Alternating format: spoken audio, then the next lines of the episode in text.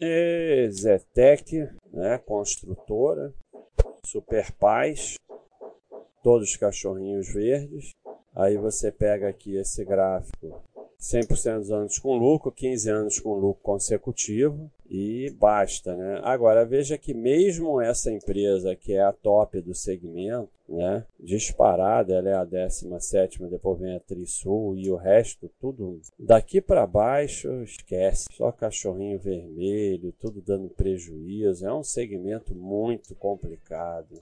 Inclusive eu tive uma ideia muito legal agora. Muito legal. Vocês vão gostar. De vez em quando eu tenho ideia assim de coisa de mercado também.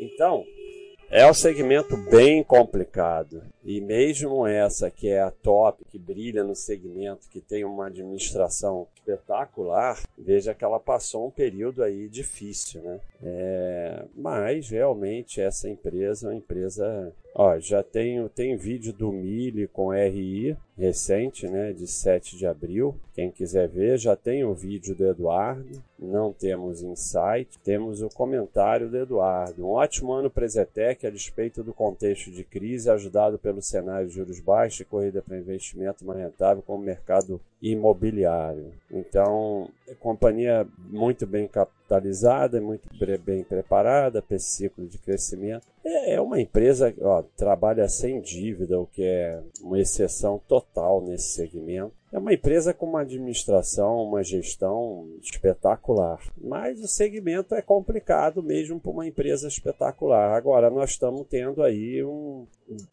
Como a gente sempre vê que a nossa previsão é sempre idiota, né? Veio aí a pandemia e o mercado imobiliário está crescendo muito. É a busca, provavelmente, por ativos reais, né? Então, é, nada muda aqui. Nada muda para essa empresa, para os sócios. Nada muda esperar o anual de 2021. É isso aí, pessoal. Um abraço.